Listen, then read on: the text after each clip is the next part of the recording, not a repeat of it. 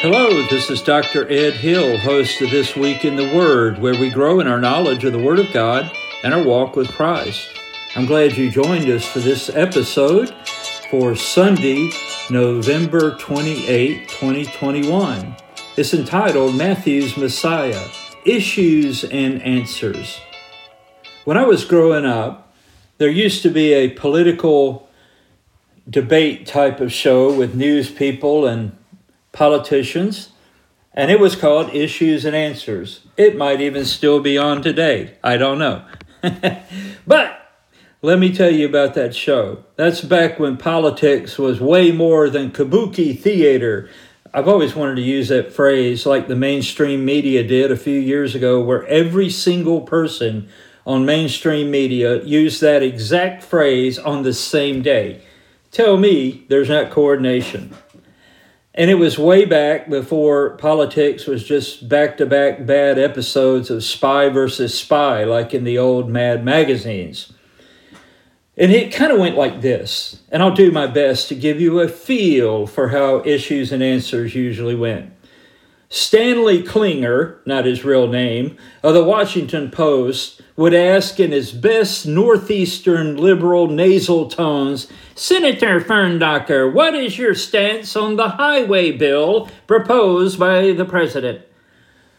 And then Senator Smedley Ferndocker from the great and powerful state of Rhode Island, wearing Coke bottle glasses and a bow tie, he would say in the most somber tones imaginable, well, Mr. Klinger, I am deeply troubled about the Appropriation Committee's announced budget of 1.7 million. You know, first it's a million here, a million there, and pretty soon we'll be talking about real money. Exciting TV there, folks. Absolutely. But as we look at issues and answers in Matthew 22 today, I want you to think about a couple of things. One is you're going to see the Lord Jesus Christ actually putting the Sadducees, Pharisees, the, the scribes, the lawyers, the Herodians, anybody else who wants to jump in, putting them on the spot. They thought they were putting him on the spot. But you'll see how he turned the tables on them and truth won out. But also, as we look at issues and answers in Matthew 22 today, I want you to answer this question. You ready? What is your major malfunction? You know who said that? Pretty much every drill instructor ever. Well, I want you to ask yourself that as you hear some of these issues and answers. What is your problem? And the Lord may put his finger on it for you today in this episode. Well, let's go to Matthew 22. That's Matthew 22. We're going to look at all the verses, verses 1 through 46, and it's go, going to go pretty quickly. But let me give you the context first. This is right in the middle of what we call Passion Week. Jesus Christ has already officially presented himself to Jerusalem as the Messiah on the exact date that was predicted by Daniel the prophet. And he did this at the start of the week as he rode on a donkey into Jerusalem to thunderous praise, literally, literally fulfilling the prophecy of Zechariah. And the Jewish religious leadership, who should have known about all of this, were still busy opposing Jesus Christ at every turn. Wow, wow, triple wow. Well, let's go to Matthew 22, 1 through 46. First, we're going to see personal issues and answers. This might be the place where you might recognize yourself and the need for a change. And Jesus answered and spake unto them again by parables, and said, The kingdom of heaven is like unto a certain king, which made a marriage for his son, and sent forth his servants to call them that were bidden to the wedding. And they would not come.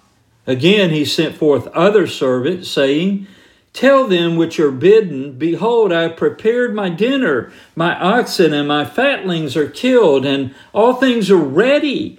Come unto the marriage. But they made light of it and went their ways, one to his farm, another to his merchandise. And the remnant took his servants and entreated them spitefully and slew them. But when the king heard thereof, he was wroth, and he sent forth his armies and destroyed those murderers and burned up their city. Then saith he to his servants, The wedding is ready, but they which were bidden were not worthy. Go ye therefore into the highways, and as many as ye shall find, bid to the marriage. So those servants went out into the highways and gathered together all as many as they found, both bad and good, and the wedding was furnished with guests. And when the king came in to see the guests, he saw there a man which had not on a wedding garment. And he saith unto him, Friend, how camest thou in hither not having a wedding garment? And he was speechless. Then said the king to the servants, Bind him hand and foot, and take him away, and cast him into outer darkness. There shall be weeping and gnashing of teeth. And here it is, verse 14. This is the point the Lord is making right here. Verse 14 For many are called, but few are chosen. Have you been called by the Lord Jesus Christ to faith in Him? And yet you have made every imaginable excuse under the sun. You just don't want to come to Him, as some of these here that we saw. You are preoccupied with matters of uh, house and business and home and family and all of that. You just don't have time to mess with Jesus. That's basically your attitude. You better watch out. And then we see another example because the parable given was not only about, obviously, uh, can be applied to individual responses, personal responses, but it was about the nation Israel. And it's about the fact that the Father had sent prophets, and finally he sent his Son, and the Jewish leadership and the nation at large just had no interest in, no time for the Lord Jesus Christ. And we see at the second part of that parable that everyone was invited to come, and many came, and they were given a wedding garment so that they would be presentable and acceptable. And this was provided for them at no cost to themselves. All they had to do was accept it. Now, that represents, I think, the righteousness of Jesus Christ. When we come to faith in Him, we are clothed in His righteousness, not ours and it's given to us freely, but it was purchased, of course, at great cost, his death on the cross. Amen? But notice here that one of these people snuck in, apparently, and got around putting on the wedding garment, and he was spotted immediately. And when he was confronted about it, he had nothing possible to say. What could he possibly say to defend himself? Nothing and he was cast out. This might represent people who want to, quote, come to God in my own way. Hey, good luck with that. Look what happened to this guy. If I was you, I would take the wedding garment offered by the Father through the Lord Jesus Christ and believe in Him. That's what you ought to do. So I don't know what your personal issues are, but we've certainly seen some answers right here in this parable. But let's go further. Now we're going to see political issues and answers in verses 15 to 22. Then went the Pharisees and took counsel how they might entangle him in his talk. And they sent out unto him their disciples with the Herodians. Now let's stop right there just a minute. What a what a double team. The Pharisees would be likened today to what might be called Bible believing conservatives. They pretty much believed the Word of God. They believed it just like it was written.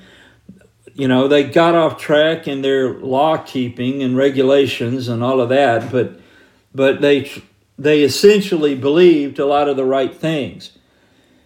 But they teamed up with the Herodians. Now these were what I might call secular Jewish people of the day who were all that in a bag of chips about Herod the Great and his son after him. They just thought the Herod family were great. Well, the Herods weren't even Jews. And yet they were installed by the Romans to rule over the nation of Israel. So they would be viewed really as uh, collaborators, as virtual traitors to Israel. But it didn't matter because these two groups who probably hated each other hated Jesus even more. So they teamed up together. So go back to verse 16. And they sent out unto him their disciples with the Herodians, saying, Master, we know that thou art true and teachest the way of God in truth Neither carest thou for any man, for thou regardest not the person of men. Tell us, therefore, what thinkest thou? Is it lawful to give tribute unto Caesar or not? Now, man, what a uh, carpet of flattery they laid out there, right? And uh, it didn't fool the Lord Jesus Christ, of course. But here's the trap the trap is that if the Lord Jesus Christ condemns paying the tax to the Roman Empire, to Caesar, then he becomes an enemy of Rome. And maybe they can get rid of him that way. But if he agrees with it, then he makes a lot of Jewish people mad who hated the Romans. So they figured, perfect trap, no way he can get out of this.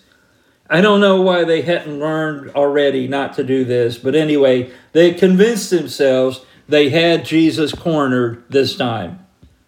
Wow. Look at verse 18. But Jesus perceived their wickedness and said, Why tempt ye me, ye hypocrites?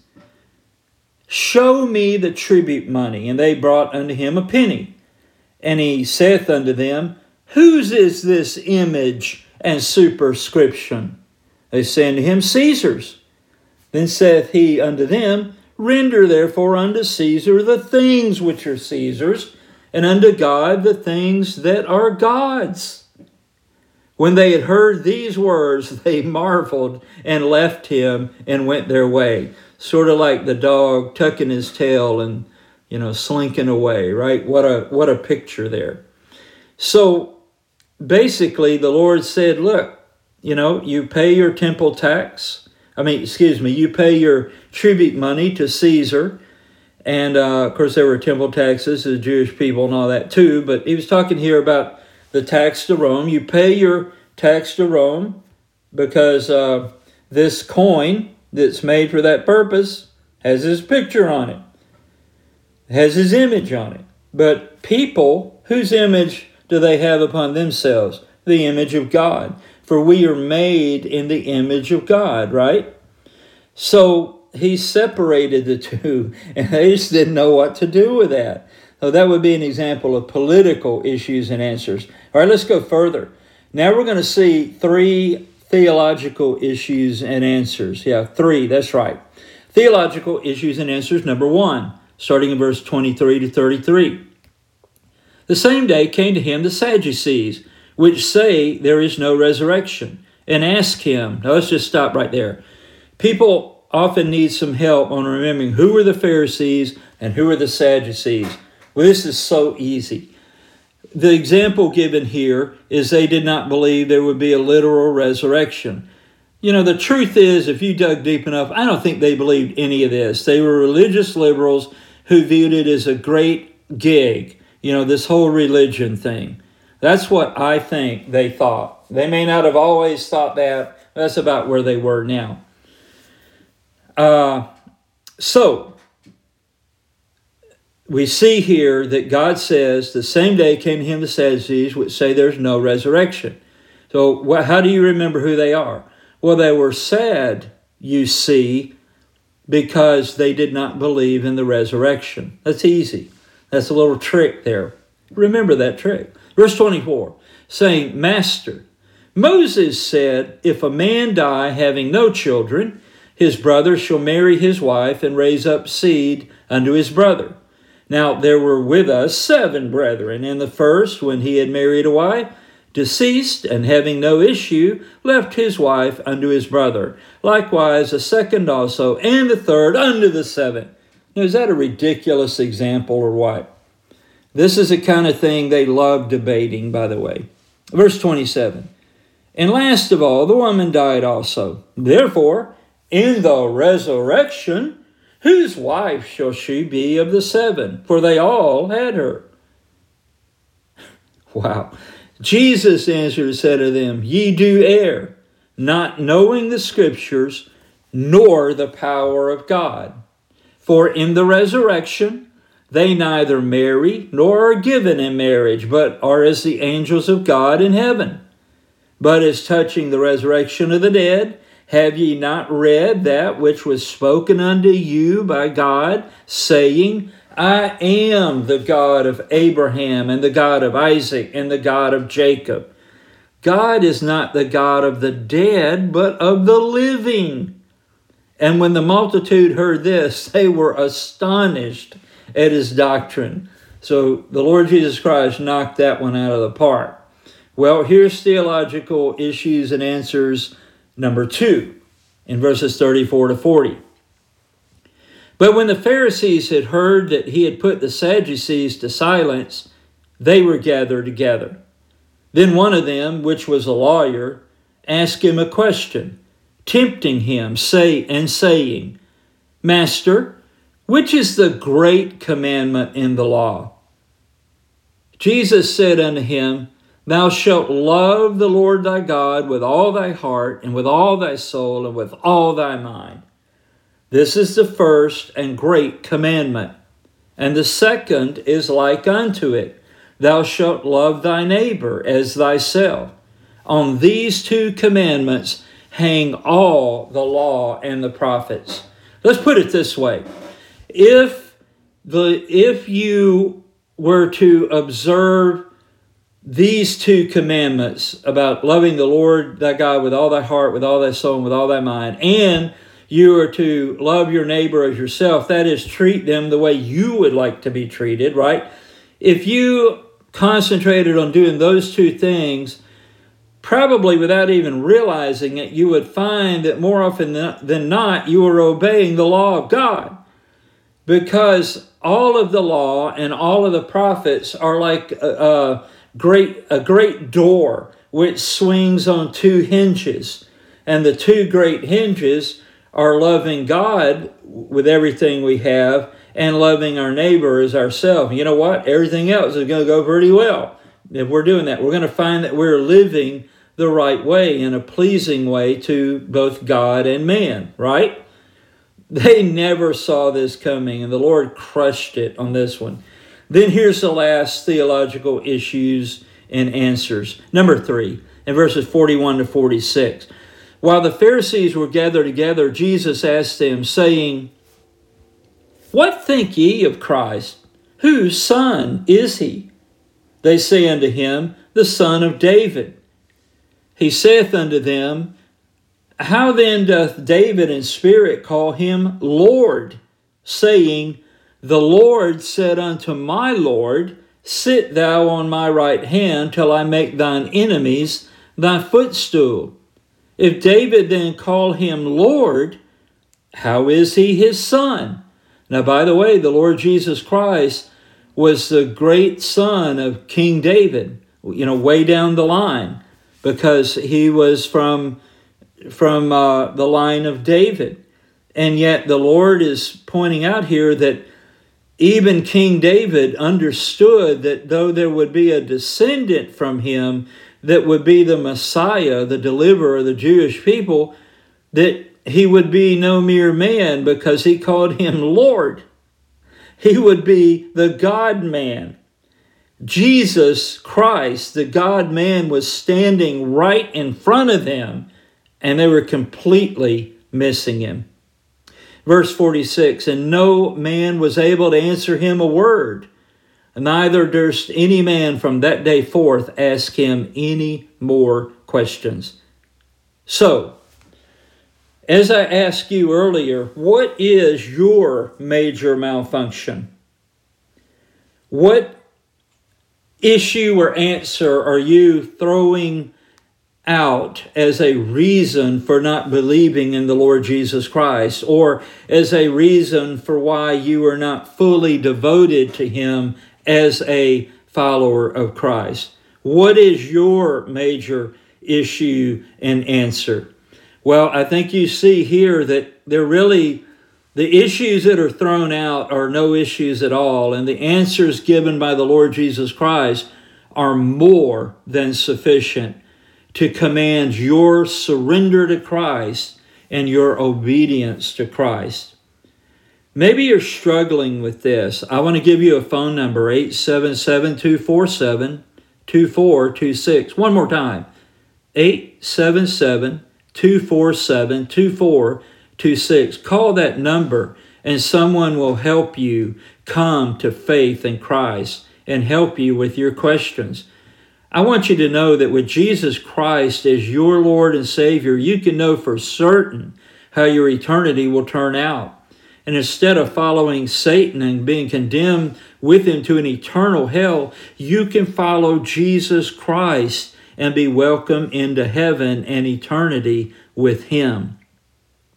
Maybe you're too shy to call that number. Go to www.chataboutjesus.com. Chataboutjesus.com. Before we go, I want to leave you some good news today. But first, the bad news. In Romans 6:23 For the wages of sin is death. But here's the good news. But the gift of God is eternal life through Jesus Christ our Lord. Well, I thank you for listening today to This Week in the Word. I trust that it has given you insight if you are not yet a Christian and who you need to give your life to, that is, to Jesus Christ. And if you are a Christian, it has encouraged you in your life, your daily life, your walk of fellowship with the Lord. I hope that you will like this episode and you will follow this podcast, and that right now you might even share it with someone who needs to hear about Jesus Christ. Thank you for listening today. I look forward to presenting to you next week Matthew 23 as Jesus Christ makes his way to the cross and then to the resurrection. Bye bye.